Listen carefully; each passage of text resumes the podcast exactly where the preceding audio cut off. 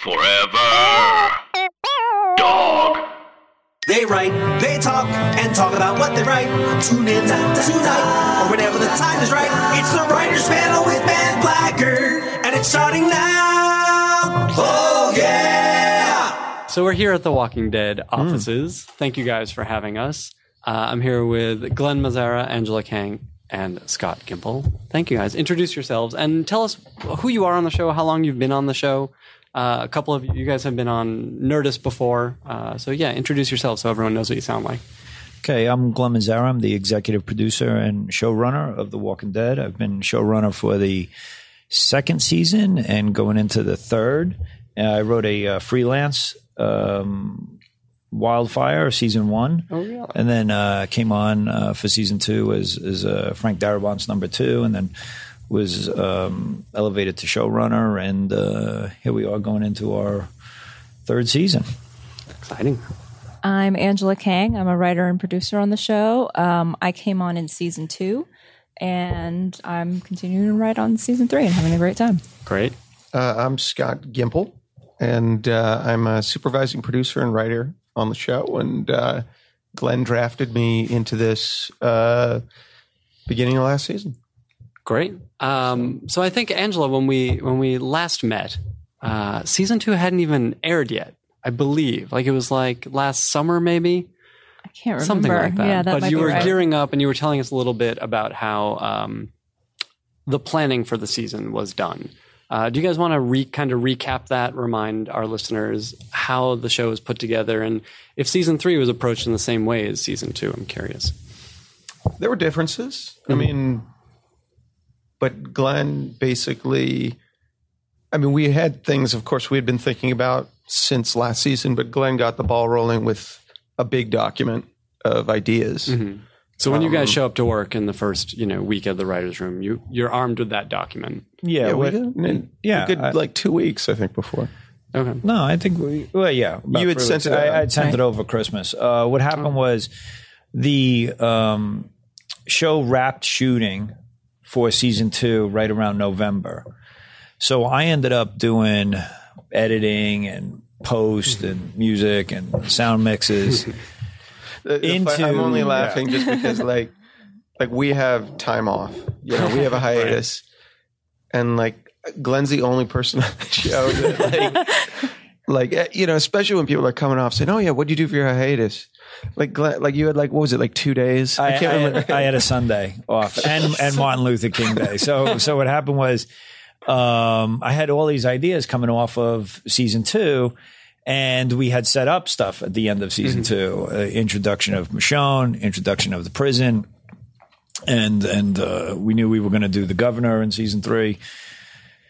So I had a lot of ideas, and and uh, what I wanted to do was write those down in some sort of you know ten page, fifteen page document, and give that to the writers so that they could you know mull it over during a, their break over Christmas, so that we could hit the ground running. I've I've you know worked on a couple of shows where you come into your writer's room the first day and the showrunner looks at you and goes, So what do we got? You know, and, and and you're really playing a lot of catch up. And I, I know we had 16 episodes for season three, so I really wanted to hit the ground running and have as much as as as possible. Now, and that, that is the biggest order the show has had so far. The Yeah, first season was yeah, six, second was thirteen.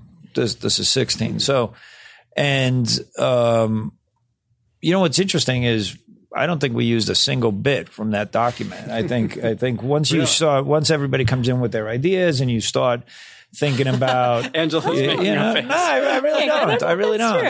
Oh, you guys threw it out. They hit me over the head with it. It was, it was a. It was. a I think little- we- it, it got a little ugly, and um, We you know, fulfilled it the intent of the document. Stuffed it in my mouth and yeah. put duct tape around my mouth like a That, ball that's gag. kind of what tends to happen, right? Is you come in with a bunch of ideas, and then once you get the brain trust together, it sort of it starts to evolve. but the general sort of theme of the season, I think, was in that document Yeah, and was fulfilled.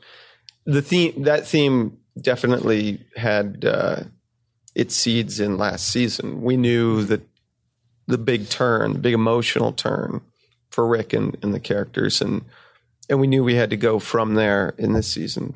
Um, but that document was the first step of how do we fulfill that theme? Okay.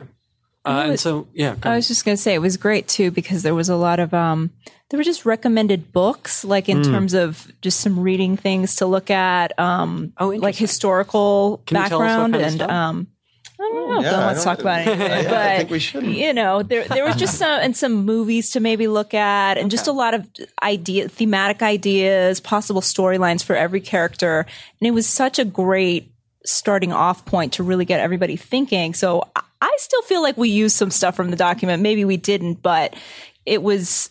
It was good to have that as a jumping off point because it didn't feel like you're just kind of staring Actually, into there the was void, a you know? character. There's a big character. Oh the yes, yes, yes. You're that, right. You're right. You're right. Yes, there's a new Oh, character. yes. But Yes. but there's um, you know, it just kind of puts everybody on the same page. So so we came in and we started talking and and Scott um and I met and talked about you know uh, drafting a, a schedule, you, you know, and we um decided we would be in the room for four weeks to really talk about the first half of the season, the first you know eight episodes. That's great. It's amazing that you get that kind of and, time. uh, too. yeah, and and so we we really you know day one I think we we got in there and we met with the producers and kind of laid out a plan. I, I find it's great if everybody has all the information. The worst thing that could happen on a show is everybody's walking around the halls going, "What the fuck's going on? No one's telling me anything. Am I supposed to be doing this, or am I supposed to be in my office? Or I, I'm confused." That's when problems start on a show. So I like to give everybody the information up front, and we actually called AMC and s- said, "We will pitch you on Valentine's Day or something like that." Right? It was Yeah. right around Yeah. then. And and so then they go away. They're like, okay, great. We're waiting for Valentine's Day. So so they don't feel, hey, what's going on? Something's wrong. We're not hearing from you guys. You know, really. And, and that can happen with with other shows that that I've worked on. So then we we broke those those uh, first eight episodes, and, and of course have ideas for where the whole season's ending and that kind of stuff. But really broke it in depth, pitched it out to Gale Anne Hurd and Dave Alpert and, and Greg Nicotero and Denise Huth and Tom Lusaw, other uh, non-writing producers, and and and Kirkman's part of the writing thing. So he's there every day for the for those four weeks, and then we we pitched it out, got everybody's thoughts, pitched it out to AMC, and then we just went ahead and started working on outlines and scripts, and and you know it's I think it's it's come together pretty nicely. Everybody is certainly on the same page. And did it work the same way? I remember you saying, uh, Angela, where scripts were basically assigned in that first month, uh, and everybody knows the full story, so everyone kind of goes off and works on their scripts, you know, mm-hmm. one through eight or mm-hmm. whatever. it Yeah, simultaneously. away. People writing simultaneously, and then what happens is, you know, and the- there you could get a script back that needs to be rebroken or something. Mm-hmm. But we're not doing as last year when we came in. Everybody had written the same kind of scenes over and over. Hmm. This that was not the case. People really, you know, were What was the focused on their episode. Was it broken more in the room beforehand? Is that why? yeah, I think so. Yeah. I think so. I think it was just uh, we just we had attacked it. some overlapping, and but it's just it's the price you pay when you do something at the same time, and and that work's going to be done one way or the other, whether you're sitting in the room or whether writers are off doing it themselves, and you know we just make adjustments. Mm-hmm. Um, Uh, so, how were things really different from the beginning of season two or leading into season two? You know, I, I we all saw a Deadline. We know it was sort of a messy beginning of the season, uh, and we don't have to address the that. the stuff, but- restaurants changed a great deal. like we, there was a the sandwich better. place that we were hitting like all the time. last There's time. nothing around here. Oh yeah. So yeah, we, we've we've we've mixed it up. Uh, but as far as you know, the planning stages, did you guys have? Did you guys know what all 13 episodes would be in that first month of going into season two? No, no. We we had thought about what were you know the first, what turned out to be the first seven. We had that arced out, and we had some thoughts for the back half of the season, but it wasn't done to the depth that I think we have it now. Okay, that's good to hear. Um, I mean, I know there were some criticisms of season two, saying that things were moving a little slowly. Uh, is this something that you guys brought to the room in talking about season three? No, because we had, I think, addressed that when, when you know, we uh, let me say this. You know, I, I felt that that criticism of it moving slow. I I only buy that criticism so much. I think it, it's. I don't think the show moves slower than any other show on TV, any other character drama. The problem with this particular show or that expectation is that this is the marriage of a character drama and a horror show. So there was this added expectation. If it was just a character drama, it was uh, we were moving at. I mean, you can't tell us we were slower than Breaking Bad or Mad Men or The Killing. That- you know, other think are the AMC best shows. Right. even Game of Thrones. Even you know? Game I of mean, we were we were giving Yeah. characters a lot more moments than like one beat per episode. Yeah. I Right. love Game of Thrones, but it just has me chomping on the bit for Right. the next episode. So, so I want don't to think download all 12 immediately. yeah, Yeah. yeah, and So- it's funny we've talked about that about that phenomenon, just about Mm-hmm. the ways serialized television is consumed. But Yeah, I think I think uh, well, we all I uh, think that when you know this comes out on DVD and people are binge watching it over a weekend, it's not going to play nearly as slow. I just don't don't think that. Um, however, when we got into the second half of the season and we were sort of flying by the seat of our pants, um, we wanted to amp it up. So that back half of the season, people see it and say, "Oh, there was a criticism, and they made an adjustment." No, because that material was all shot by the time season one was airing, and Yeah. that criticism was being lodged. We had already internally felt we've done this kind of scene. Let's move on. Let's amp it up. You know, and I, th- I think part of it is that that you know the type of storytelling I'm comfortable with, stuff that I've done on the Shield. That was a very adrenalized show. So I think I kept pushing in that direction, and everybody here bought into it.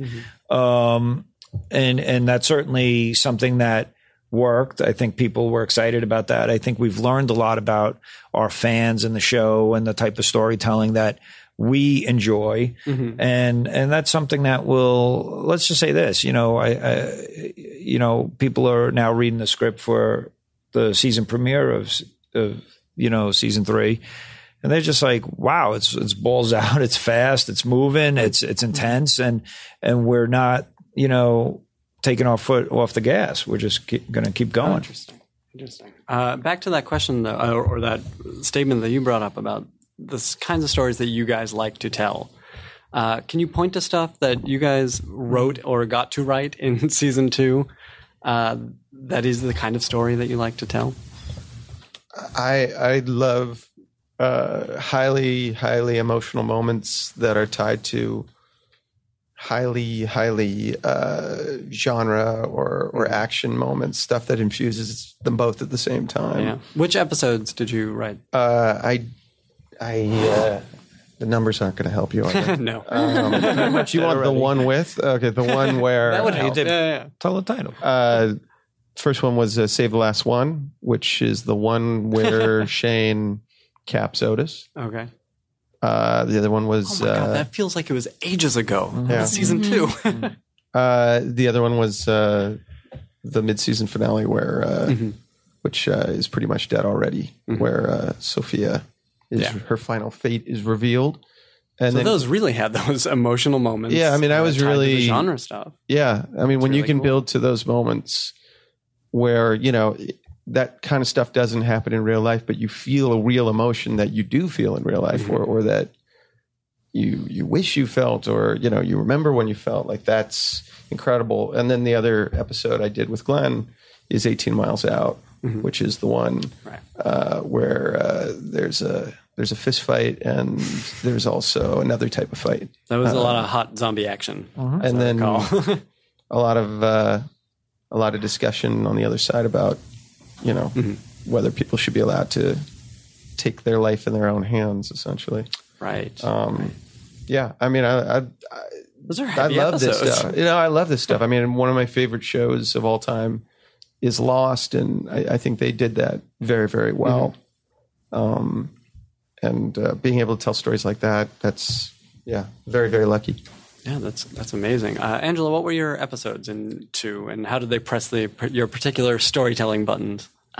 I wrote Secrets, which is where Lori is uh, considering boarding her child, and Judge, Jury, Executioner, which was where we lost Dale. Oh my god! you're dealing with the Randall issue. I think um, what I enjoyed in those episodes was dealing with characters grappling with really difficult moral dilemmas that would be difficult in just regular life. But then now you're the, in a zombie apocalypse. So it kind of adds a whole new dimension where society's broken down. You don't have access to the same kinds of infrastructure or information, and you're just trying to do the best you can in a whole new world.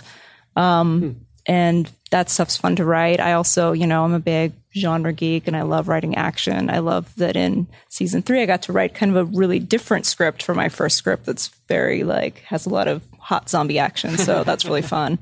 Um, it's great. I, you know, like I think all of these stories have, you know, aspects of action and, you know, the great character drama. And it's a really cool mix to get to write. Yeah.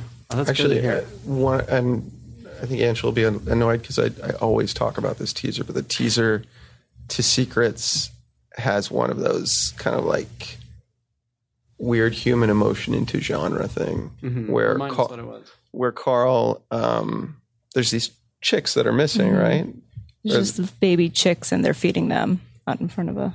and and the chickens themselves are gone or what? I can't basically carl you see how cold carl has become. That's the big thing where he says everything's food for something.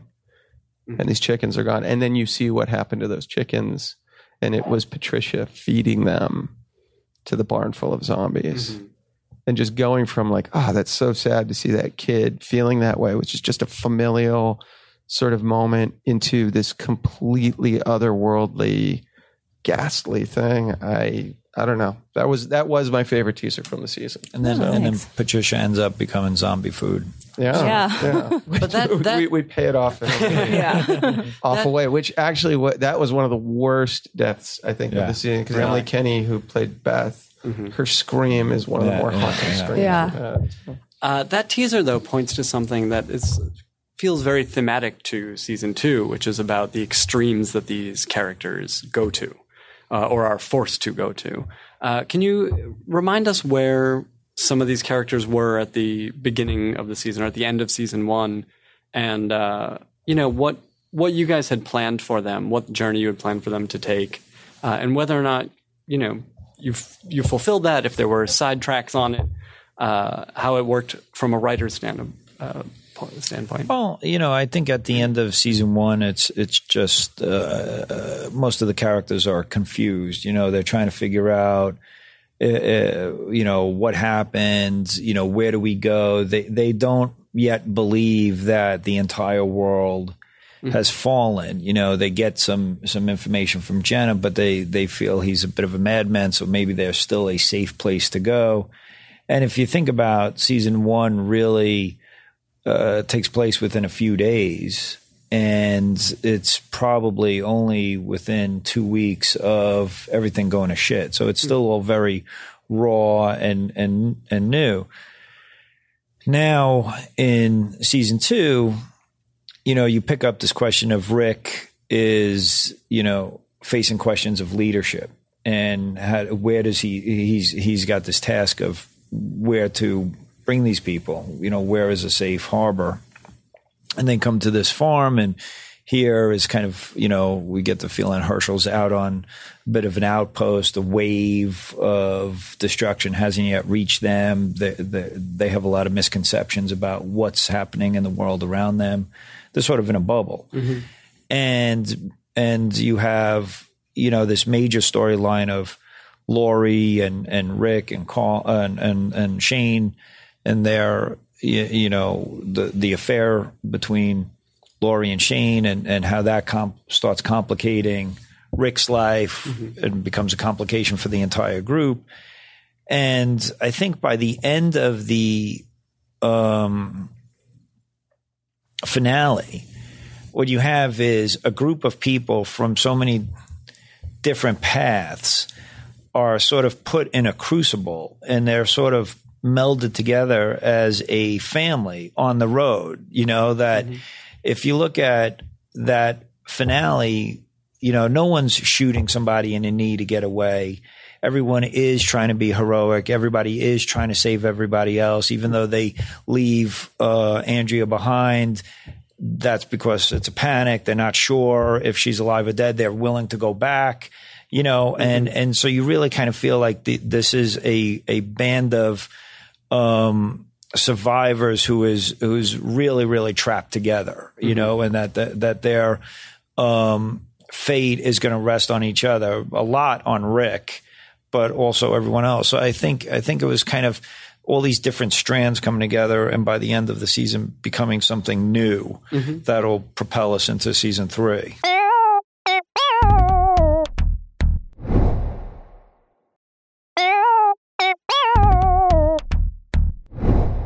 And the other the other big sort of pressure upon the characters uh, especially rick and and the way he was going to lead uh, was just you know kind of the idea is is humanity a luxury in the world? You know is it a weakness?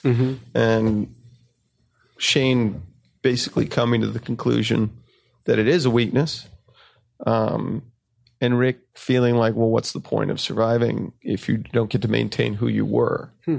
Um, because that isn't surviving. You're dead. You're not. And Rick, in the end, you know, seeing what leadership had done to him, seeing that his humanity had been compromised again and again and again, it still seems to be there by the end, but he's not going to be playing by the same rules, and he's not going to. Uh, be a democratic leader. He's not going to be a sweet leader necessarily. He's not going to be a humane leader, but he is going to keep these people alive. Maybe that he's willing to make the sacrifice of his own humanity for these people. How how did you guys? this is it mu- might be a strange question, uh, but how did you break it down incrementally to get Rick to that state? You know, I mean, there were decisions he had to make along the way, uh, but but what you're describing, which is clearly his arc for the season, uh, and makes so much sense, having seen all the episodes now. Um, it's all very heady, you know. Uh, it's a very interior kind of place to get him to, But as much as we comes- see him compromising and so But it comes out in very, yeah, you know, it's that's the cool thing about, you know, the kind of TV that we make. It comes out in big ways. When Shane, you know, saying, you know, he compromises his humanity, that sounds really, you know, froofy and and mm-hmm. poetic, but he capped Otis. Mm-hmm. you know, it's like he compromises humanity by shooting a fat guy, mm-hmm. um, and and that guy getting torn apart by zombies, and making the decision that his life and Carl's life was more important than his, or to not. You know, a big part of it is just removing. You know, just not dealing with any sort of doubt. Like maybe he could have gotten out with him, maybe. But I know I can get out with uh, get out if I do this. Right. That's compromising humanity. Those Yeah. moments, you know, the big moments that fulfill it, so people don't feel they're in a you know a, a survey class in philosophy. you know, Here, here- here's what I think. Uh, you know, I think in the second half of the season, we started, it- it- you know, I really wanted to push the story. Mm-hmm. Okay. So I think in the first half of the season, we had a lot of theoretical debates, certainly with the Andrea and Dale characters and people talking mm-hmm. about what's it like to live in this world or what's it, you know, can we make choices? And, and it did feel theoretical. And so what we really wanted to do was, okay, that's great.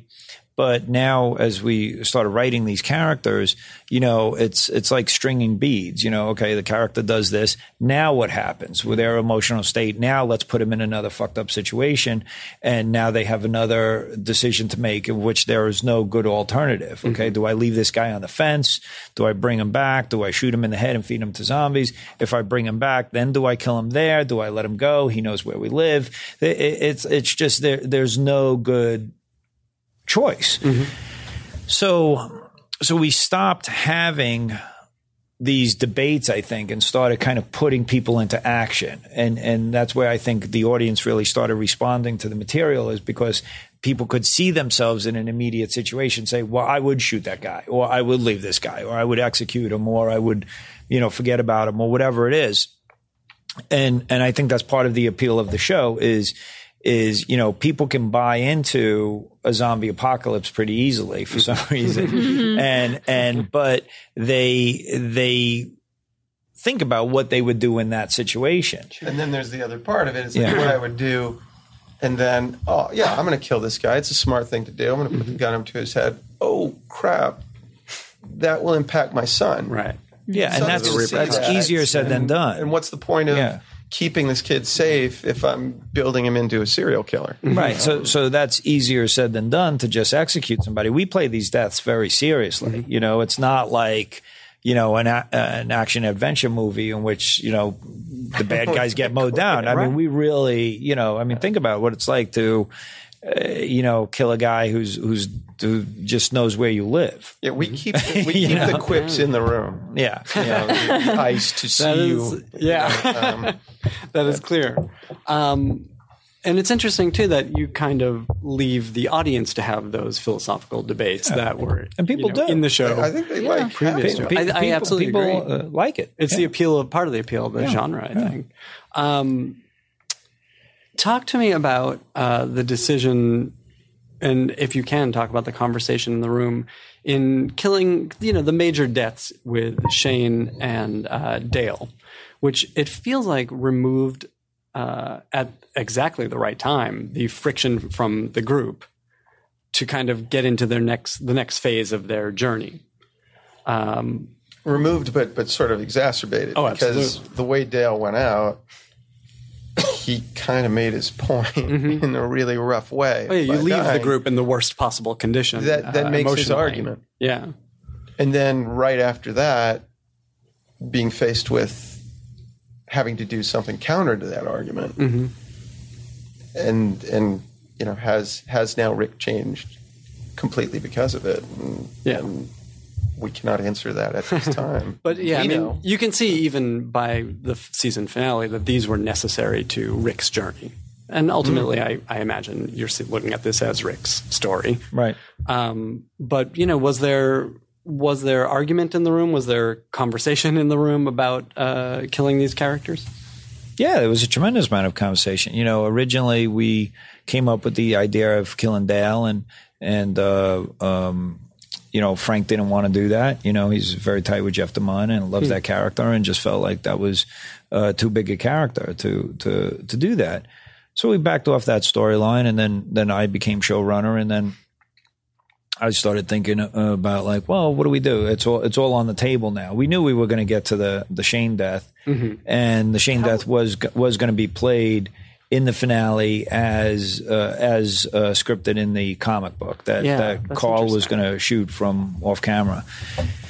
And um, I didn't care for that because I felt that you know that really made Rick passive. That that you know you can't have an entire arc. See, it works in the comic books because it's only six issues in, but you're 19 episodes in. That's 19 hours of somebody's life, and to have your main character have a big um, you know, face to face with uh, the, With the his- person who's his- having this this giant major thing. conflict Yeah. with. Yeah, and then all of a sudden a bullet two comes. seasons. Yeah, a, a bullet comes from off off screen, and Yeah. and he's just a, a passive um, observer. And, and the argument What is didn't what feel it, satisfying. the argument is essentially what what it takes to live. You know, Well, and- yes and no. I mean that that's that's I think sometimes maybe more your thing. I, I think Rick. Rick no, I'll we, tell you the no, we all know we all play different instruments. Yeah, we all Yeah, play different but, instruments. But, in you room. know, I I don't believe Rick. I, Rick listen, Rick kills Shane because Shane fucked his wife, Hmm. and fuck you. You fucked my wife, and I'm going to put a knife in your heart and go fuck yourself. It's coming You're from dead. a raw emotional place. yeah, and and and, being and pushed there. uh, yeah, he's being pushed there, and you could say, and you can make the case. Well, he's taking out his rival. It's good for the group. It's all. It's like no, it's it's a Goodfellas moment as far as Hmm. I'm concerned. So, so, um, but that's just my interpretation of that. You know, Though, though I will say his interpretation carries more weight. my interpretation, guy on yeah, Twitter. my interpretation can be perilously close to fanfic. well, um, so then, so then with the Dale thing, um, I think you guys worked it out in the room, and then I came in and they said, "Okay, w- you know, we have a pitch in which we do kill Dale," and I was like, "Well, great, let me hear it." And I, I heard it and loved it, and was like, "Okay, let's let's do that." So, so you know, the team really there is a lot of debate. You know, this isn't like some shows. I think you have, you know, um, um, uh, the showrunner is a bit of an auteur and and says, "Oh, this is what we're doing" or whatever. And and I, I like to collaborate and I like to say, "Okay, well, here are my thoughts." and now go make it better. And everybody, you know, in that room is expected to argue and challenge and, and fight and have great ideas and bad ideas. And, and hopefully the, the fantastic ideas will get filmed.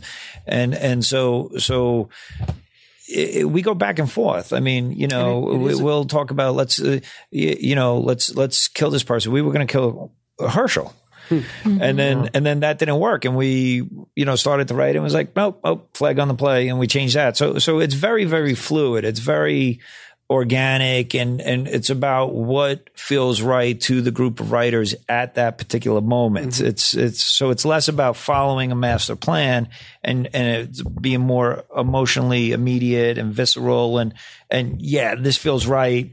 We're doing this. That that's how uh, that's what i mean by f- you know flying by the seat of your pants. That's how we wrote the shield. That's how we're writing this. In a way you're kind of writing it in real time you know, because it's like our characters are here, they're doing this.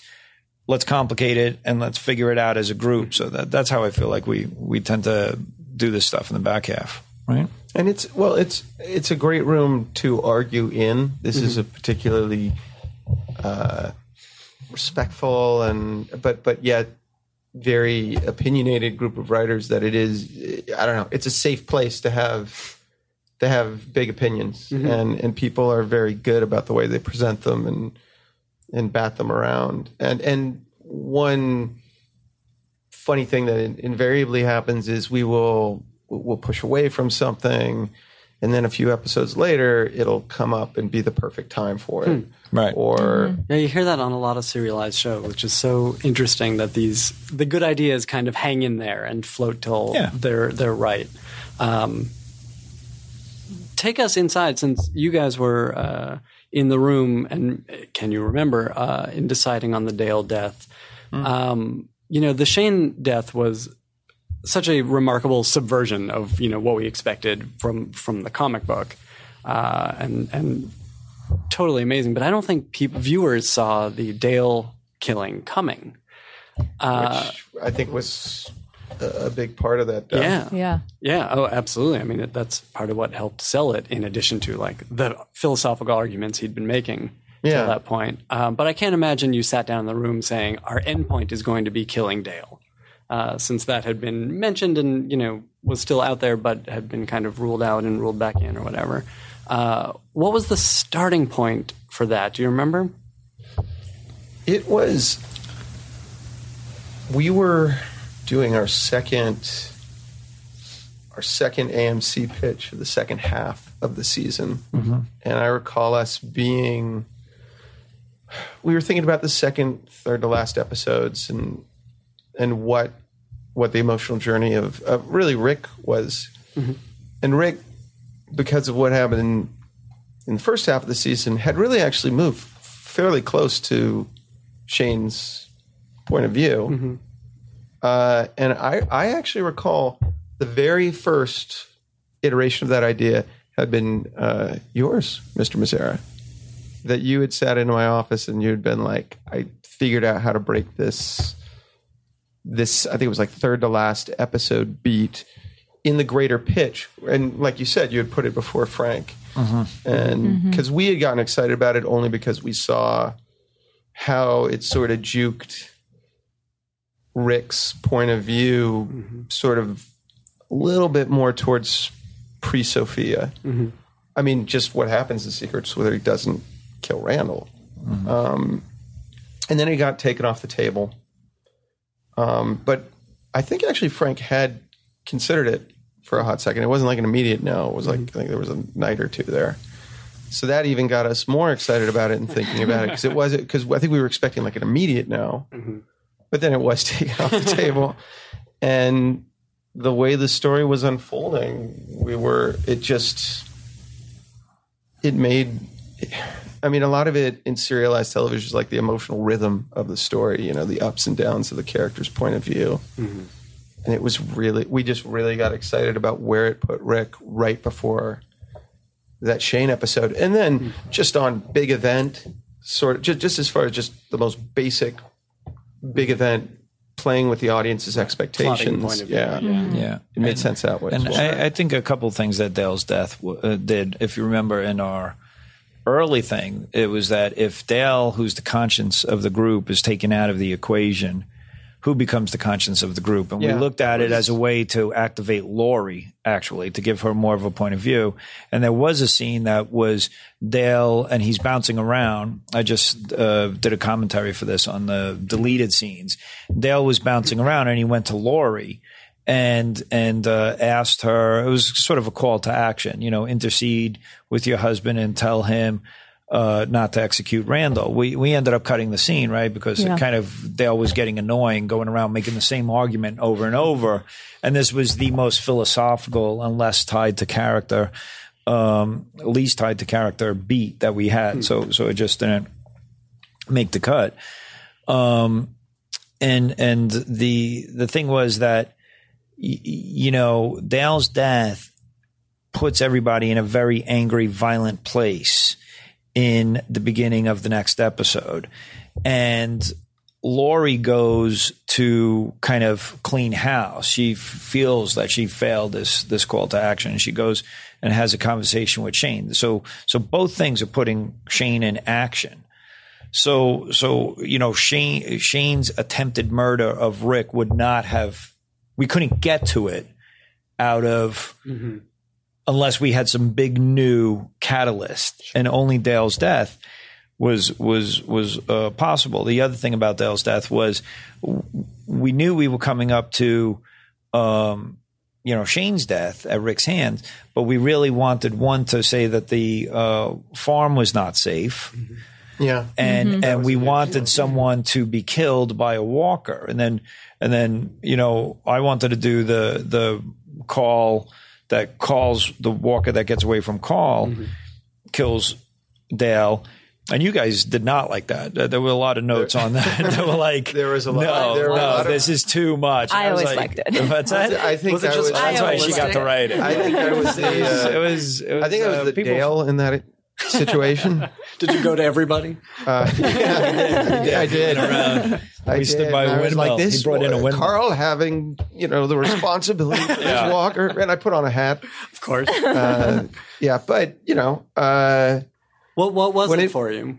That, Pardon me? What was it for you that didn't click about that? Was it just too well, it cute? clicked in the end. I mean, that's that's that's the really tricky thing about you know working with a group of people, and you can only go with your opinion at the time, and and you, I I don't think you can be like second guessing yourself every five seconds, but there is stuff you argue against that you see on screen, and you know there are those moments where you're like, oh yeah, I'm totally right.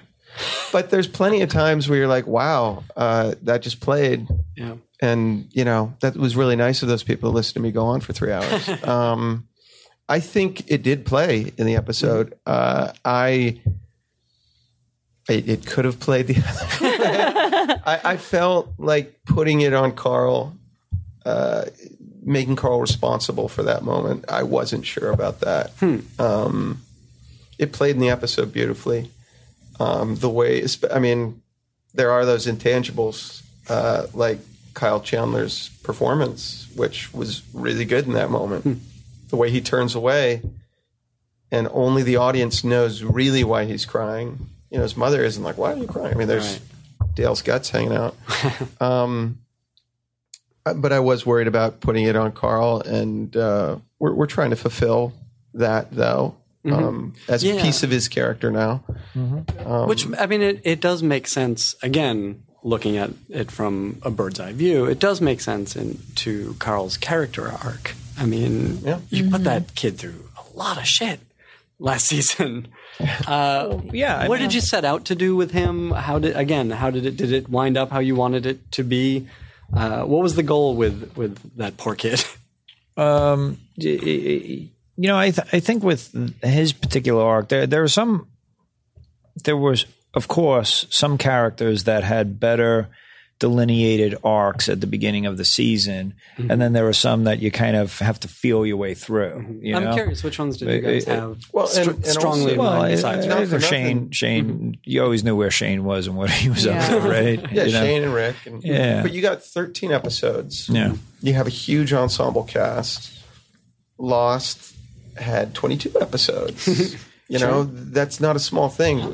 We have a lot of things that we want to accomplish story wise, and it's just hard with a big cast. It is hard to serve everyone with the equal amount of story.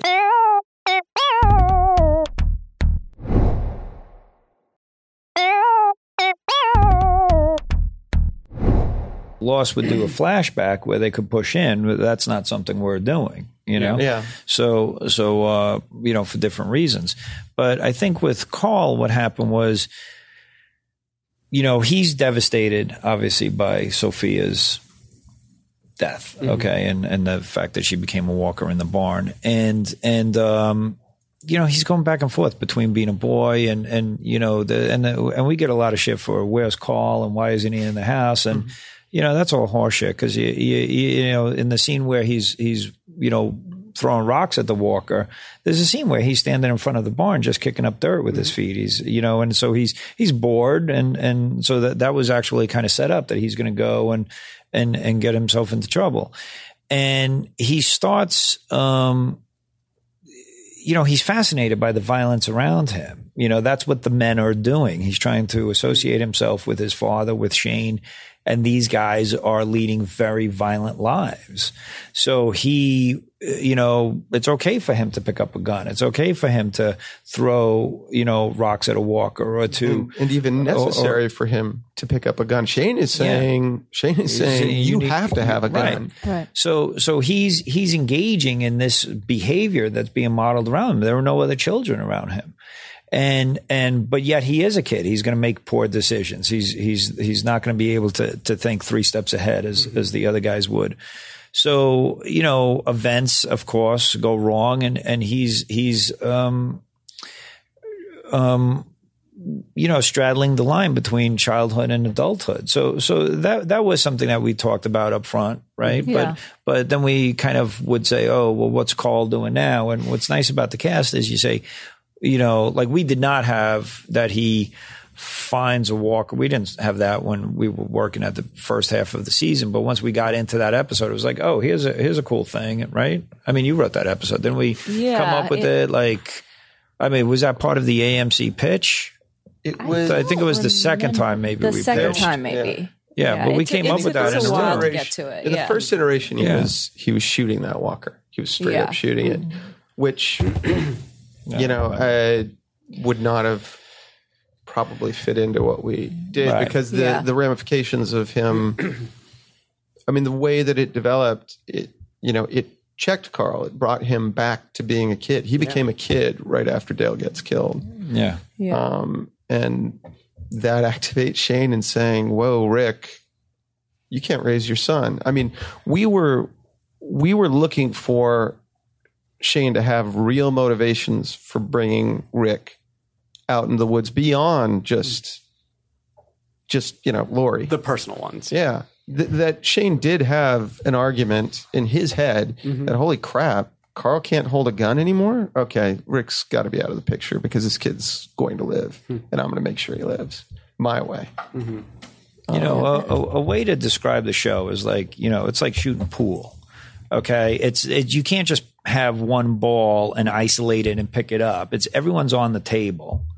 Okay, and you know, we as storytellers, you hit one ball and it crashes into the other. Sometimes the ball gets knocked into the pocket. That's Dale Yeah. and Shane there, you know, and, and, but everything rattles around. Every ball is, is hitting every other ball on the table and, and it's all that kind of, uh, uh, um, pandemonium. You know what I mean? It's not, it's not like you can just shine a light here or there. It's everything is, it's a whole game and every, every, so if you have, you know, um, Carl takes a walk in the woods and he finds a walker, you know, bam, that affects Dale, which then affects Lori, which then affects, you know, Rick and Shane and, mm-hmm. and everyone else. So, so, you know, that's what I think is unique about The Walking Dead. Yeah, and it's it's the most fascinating thing about dealing with you know a tight group like this. Yeah. every choice is going to have repercussions on mm-hmm. other characters. Um, I was just going to say, I, I kind of remembered a bit of the genesis of finding the walker in the woods because this all ties back to like the string of events that all gets activated. Is, you know, we did want to use some aspect of Carl being at Shane's death but you know we flipped it so that rather than him being the one who mm-hmm. shoots Shane, as in the comic book, he shoots Walker Shane. But we are like, that seems weird that he just kind of shows up and that's like his first real interaction with a Walker. Oh, so it Right, kind of that's like started there, like that triggers a series of events, and then What it ties just been a back to the end. That's very interesting. Huh. Yeah, and we also tied it into because he failed to kill that Walker. He then goes to his dad, and now is is calling for Randall's blood. So, so it all, you know, Angela did a good job of Yeah. plotting that, Smartly put tolling- together. to- tying it all together. Um, I'm glad you guys brought up this uh, the size of the group and the number of characters that you guys have to tackle in really very few episodes, like you say. Uh, how do you guys deal with that? How do you decide, you know, whose stories are told? How do you give enough service to characters who maybe haven't been heard from in a while? I'm thinking specifically of um, the. No, I'm not going to say what you think I'm going to say. What are you going to say? uh, the the uh, daughter who tried to kill herself. Uh, Yeah. I thought was a great story where you know we didn't really know this character very well, and we'd seen this aspect of the apocalypse, but not quite in this way. Uh, and it was a, just a great way to serve a character, and you know the characters around her, obviously. Uh, who Well, we you didn't know, you, you know, it's it's funny you're picking that out because when when that aired, um, a lot of people um, uh, on the internet thought it was bullshit, and they were saying, "Well, On the all internet? these." Yeah, yeah, on this No. interweb thing, uh, a lot, a lot of people. No, a lot, a lot of people were saying, "Well, you know, this is bullshit. We don't even know that character. Why are we spending time with her? Why don't we spend time with Carol?" Interesting. you know, why don't we, st- you know, why isn't Carol suicidal? Well, Carol's not suicidal. You know, she's lost, uh, she's a survivor and, and that was not her story. So we activated that character. We knew we wanted to, you know, that character to survive the season. We thought it was interesting. And, and, um, you know, we made a choice. So what happens is it has to push the main storyline. Somehow, all of these things, uh, uh, there are a lot of ensemble shows on TV, and I've worked on a lot of these shows where you um, basically have, you know, your main character is the A story. Then your second or third character is the B story, and then you have a C story maybe. And then you break out those stories separately. A lot of times you could have different writers write them, and then the writer of record will tie those stories together, and you call that an episode. And those different storylines may or may not be thematically linked, but it, it's every storyline is pushed a little bit further. Okay, I could argue that this is what's being done on Game of Thrones right now. Okay, that that feels to me that that's how they write that story. Okay, we are trying to do Rick's story, the group story, and it's a little bit what I've wanted to do and what I've I've asked the writers to to get into is that each episode is more of its its its own episode. We're not just mm-hmm. you know pushing somebody from this point to that point. It's like what's this episode? This is the episode in which Dale dies. You know, and everybody has a part in that. Hmm. And sometimes they have a bigger part in the story. And Beth had a, a very, you know, that made, you know, we wanted to get to with the the Beth attempted suicide story. We wanted to get to really, you know, the men are out having a fist fight and the women are having a verbal assault. And that to me means that this show is a family drama because families fight in the kitchen and there's two women fighting in the kitchen and that made sense. That feels very real. Now they both have points of view that, um, made sense to those characters. And so Beth's attempted suicide was the device to get to to all of that. So thematically it was linked. It was her time to step forward and tell the story. She has no lines uh, probably in, you know, when Carl's throwing rocks at a walker, but Carl's not in that other story, you know, Dale's not in that other story. So it's a matter, you know, there were there was an episode in which uh that same episode, you know, Daryl stepped out and then he he emerges in a, a bigger way. So so what's nice about having such a talented cast is you know we depending on the story we draw people in or pull them to the background, and it's really about what we're trying to do in in a global picture, not necessarily. We don't feel the need to throw somebody a story just to service a mm-hmm. character. That that's not this show. That's other shows, and it works well. Mm-hmm. But that's not what we do. Mm-hmm. It's it's interesting with that with 18 miles out with that episode that that was the first episode where we didn't have certain characters in it. Yeah. I mean, there's like you know six characters in it. That's it, and it was it was luxurious to be able to just handle six characters. Um, but you know, we only have so many episodes, and we want to see where everyone's at, and they we do plan journeys for each one of those characters. Uh, so you know, And may- maybe we'll do 28 episodes next season. oh God. Well, you do some webisodes, right? well, I think what you guys part one of the things you guys do so well is to present these conflicting points of view on their circumstances that each character is going to have, even if we do only see it in this one episode. You know, she's still in subsequent episodes, and we know what she's been through, and we know what her uh, perspective on the world is now. Uh, and so when she pops up again, we're going to get where she's coming from. I mean, I think that's really well done. Well, And thank you. speaking of the internet, Yes. uh, it was brought up to me uh, just last night, actually. Um, and I thought I would ask you guys. And you mentioned this on Lost, where you know we get the flashbacks, where we get to see them before this tragedy that they are part of, and how they're dealing with it afterwards. And maybe this isn't even a question that you guys can answer. It might be a first season question. Um, but the idea that you know, would the show have benefited from, or would it have hurt the show to know what these people were like before the apocalypse, before Well, the let- let- circumstances let, we let see me ask you, why is that interesting? It's not to me. I'm I telling mean, you what the but internet but, but seriously, like like let me just ask people who are- who are interested in that. Uh, why is that interesting? I mean, i- i- is isn't it interesting to have desperate people running from zombies with no food and water or guns? That's interesting. Why, you know? I mean, let, us you know we we've done our flashbacks. Uh, I, I wrote one for an episode called Bloodletting, in which you know Lori gets the news. And the purpose of that flashback was to show she's very strong. She understands her husband's been shot. She's going to be the good mother. She's strong. She goes over. She she says, "No, I'll tell Carl, and she handles that.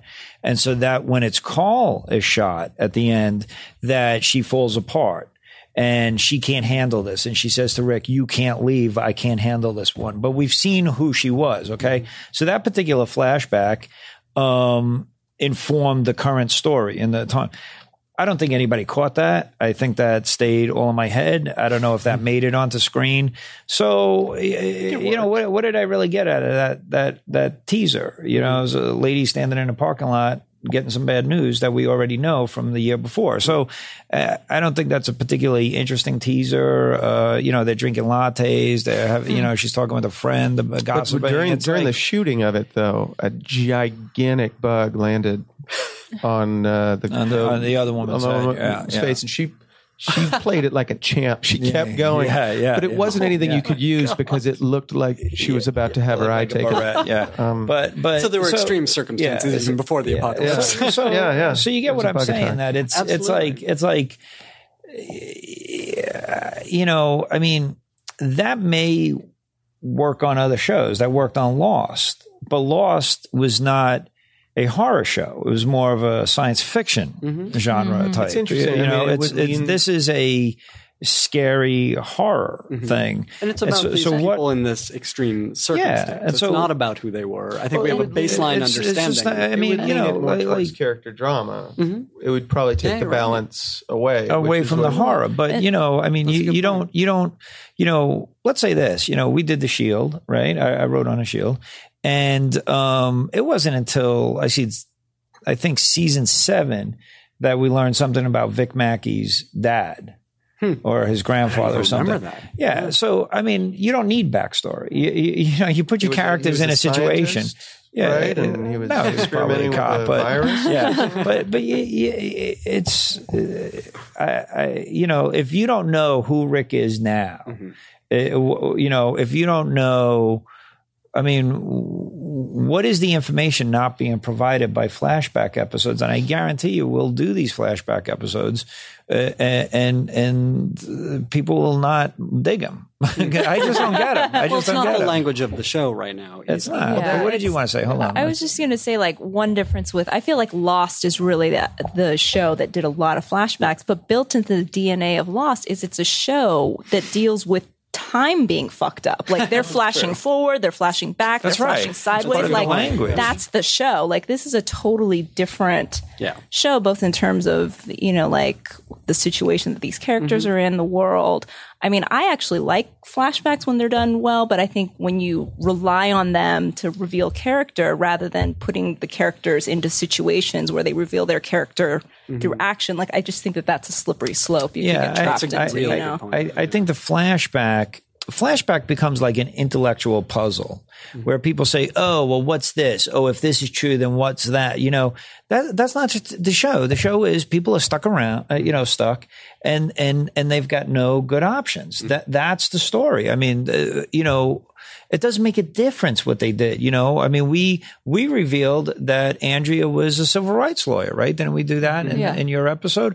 Who gives a shit? I mean, mm-hmm. seriously, she was a civil Which is rights sort of the lawyer. reaction when it but comes like, out, But like, right? who, who, who cares? Lori was Lori was a you know a, a stay at home mom. You know, Rick was a chef. But I mean, it is it is but like- interesting to it was interesting even in that moment to know that to see the distance she Who traveled. cares? I I mean, what I I, need to know is she's got a gun and she's going out there and she's going to guard Randall. I, it's just it's just not interesting to me. It's just not. You know? I'm huge on flashbacks. I mm-hmm. love. I want he loves it. He's written. Yeah. He's written flashbacks, and, and yeah, he wrote it for pretty much dead already. And I was like, get rid of the fucking flashbacks. Oh, that was, that was flashback from two episodes. That was, previous. I, won't even flashback from from Yeah. like The series. within, within the same episode. I'm just like, what I mean, is this? I don't like was it. Saga cell. I don't- I don't mean, it was just like it. last week on Walking fine. Dead. Uh, It's fine. It's on the deleted scenes. You can watch it. but uh, I, I mean, I love flashbacks. I know, I love knowing everything about a character. I love Hmm. seeing them act a certain way. And this is all. That Did the Lost Wire did. do flashbacks? But- did the Wire do flashbacks? They I think didn't. it's a no, good but what I'm going to say Did- is, I mean, why, why what are people calling was- David Simon asking him for flash? Not that I'm David Simon, but like uh, you know, There was I mean, this Shawn whole- doesn't do flashbacks. Is anyone calling Shawn Ryan for flashbacks? There was an Why- amazing why are they asking us? McNulty as Uh, a genre kid. people like flashbacks more Yeah. than Is that it? A little Yeah. bunk walking around yelling Yeah. "fuck." yeah. Oh well, no, it was it was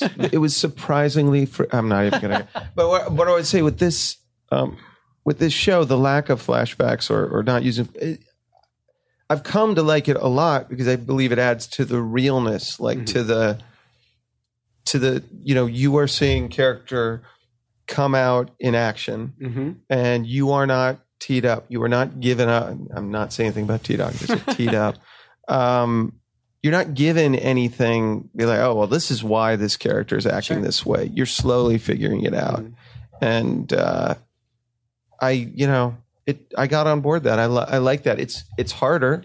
Flashbacks are Yeah. easier. I think it's it's harder but- to write. It's harder to ask the audience Let's to put it like a little this. work. Here's another thing. In the first half, strong. in the first half of the, uh, of the season, people were crying, "There's no zombies," and they want flashbacks. But but there's not going to be A zombies pre-zombie in world, yeah. flashbacks. So why? Well, I think they're called would we do? pre-zombies. yeah. Right? Why would you do non-zombie flashbacks? Right? You see what I'm saying? You're absolutely right. so yeah, come on. I take it this is something that you guys have heard just- before. just- I'm not interested in it. I I, Yeah. I don't like them. I don't do them well. I don't, I don't get them. and- they're fine on other shows, but and, there's and if we want to do it here, we'll do it. right. You know, never I mean, Right. you You know, know. we could even argue that the end uh, that uh, in the finale that that teaser was a flashback of the herd forming and, was. and, and No, that uh, was a flashback. That's a flashback. flashback. Nobody got it. Nobody got it. There, the people like, oh, so people they got- got to the farm within a day. Is that the same? Did the helicopter? People so Well, we confused originally- by that teaser. Yeah, we had an makes no old, sense. Yeah, we had it's an like, old-timey, whatever. Who are these people? Yeah, we had an old timey calendar I don't know. superimposed. Right, Days ripping off pages. Yeah, I don't get it. Thursday, You know, like that kind They of made us take It's it out. crazy. Yeah. Uh, but uh, I'll say, you know, your No point, flashbacks for you. Your point is well taken. that there is something fascinating about seeing the measure of these people as they're dealing with the circumstances they're in. You know, that is strong storytelling, and it's something that. I don't know why people are expecting flashbacks. I don't know why they're asking for it. 'cause I don't. They're You're right. They didn't ask go- for it on The Wire. They I didn't mean, ask for it on The know. Shield. They can go watch know. it on other shows, I guess. Well, i- i- if we've got, you know, like let's say this, we've got, you know, we're introducing new characters. Mm-hmm. Okay, we clearly have Michonne. Okay, we could do a flashback episode and show who Michonne is and what she's all about. I'm not interested in doing that. I just I just think it's cooler. Like shit, who is she? You're leaning in, trying to figure her out, Yeah. and and how she, you know, just moves through this world. That's cool, you know. Um, Daryl, uh, played by Norman Reedus, is a great character. And once in a while, if he just says something about his, you know, the life before the apocalypse, that's interesting. But he's very, very compelling. What's interesting is people really don't ask for flashbacks about him. Hmm. You know, It's they, they, ask for feel like they're flashbacks. they He need talks about him? the past, I think, more than anybody.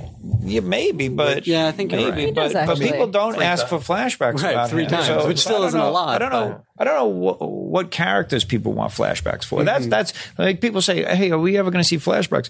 Who would you want a flashback of? I mean, that's kind of I interesting. mean, I you think know, I think from an action standpoint, some people want to see, uh, you know, stuff like when they saw the fall of Atlanta with the, you know, just the zombie showed that. apocalypse in the Mhm. beginning, and I think that's more just people wanting to see the world crumble, um, much more like a right? But big that's event but, movie. but, in a, right? yeah. But Which is also but, sort of not what the show but tha- is. that is an expectation coming from, you know, other um, other movies, other outbreak movies. You know, um,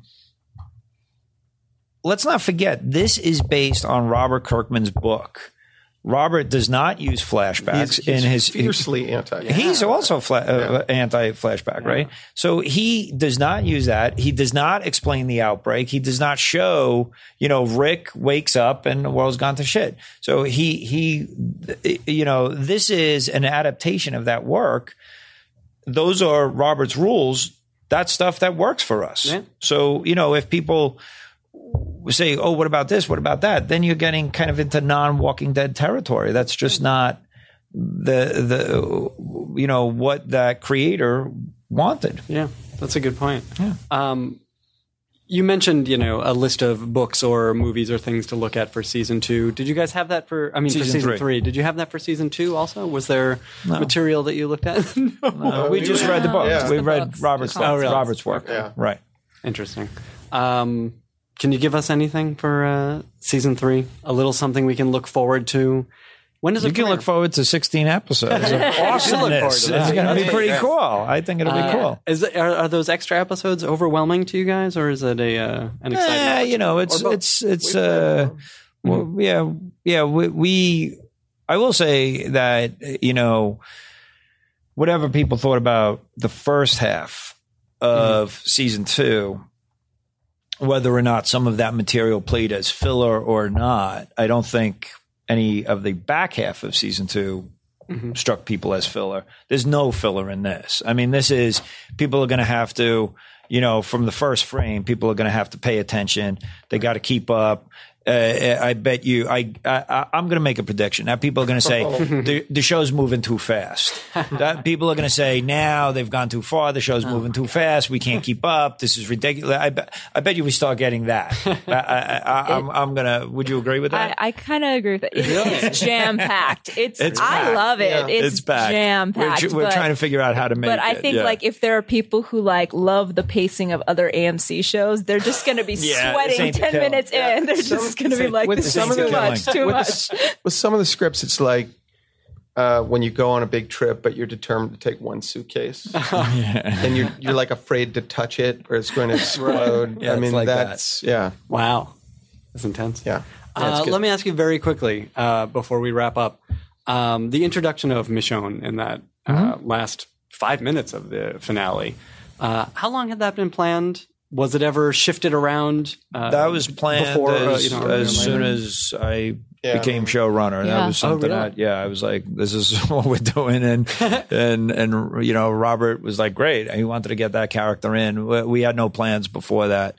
Mm-hmm. Um, And was it just a character that spoke? there were to no you? plans for the prison you know Oh, really? you know so that was something that that uh, you know we felt when we you know came together um you know we wanted to start pushing into that. You know we wanted to tee it up. But the the Michonne character uh, I love the Michonne character. You know I've, I've we've hired uh Danai to um play that character, and uh, she's great. She's actually a playwright who just uh, has something playing at, uh, called The Convert in Culver City right now. It's it's it's a pretty impressive play, and uh, which, That's which wild. makes it a little uh, a little scary to write for her. Yeah. You know, you're writing for this accomplished playwright now. Yeah, She's like, yeah. Who's this Philistine? so Down the line. so um um you know we've we've done a lot of work on that character. And and I, I like writing that I like I I feel we get that character. We're excited about her. You know she's she's she's kind of a cool new element and and going to be very surprising. And she just can you know it's it's like you want that's that's a character you want to write for. So it's uh, very yeah, very was- exciting. She's cool. being a fan of the comics, and I'm just a big comic book guy. Mm-hmm. Beyond that, writing for Michonne was was pretty exciting. That must have been so cool. Sure. Yeah. Uh, And I can only imagine it's going to add, you know, this new element to the group. It's that same, you know, hitting hitting the pool balls. Yeah, uh, that yeah. people are I going to mean, start that's the whole thing, in in, in a very. That's surprising really way. I don't think people people might have certain expectations about that character, but it's it's going to be very very different and surprising. So, um, we'll probably be back next year talking about what went right and what went wrong. But- Well, that all flashback episodes. going to be strange. Don't look forward to that. right? She's working in a bowling alley. Yeah. What was that? Uh, well, thanks. I mean, everyone's excited. I'm excited. Uh, Cool. You guys are Well, doing thank great you. work. Thanks so much for doing this. Thank you. Thank you. Thanks for having us. Forever. Dog. This has been a Forever Dog production. Executive produced by Brett Boehm, Joe Cilio, and Alex Ramsey. For more original podcasts, please visit foreverdogpodcasts.com and subscribe to our shows on Apple Podcasts, Spotify, or wherever you get your podcasts. Keep up with the latest Forever Dog news by following us on Twitter and Instagram at Forever Dog Team and liking our page on Facebook.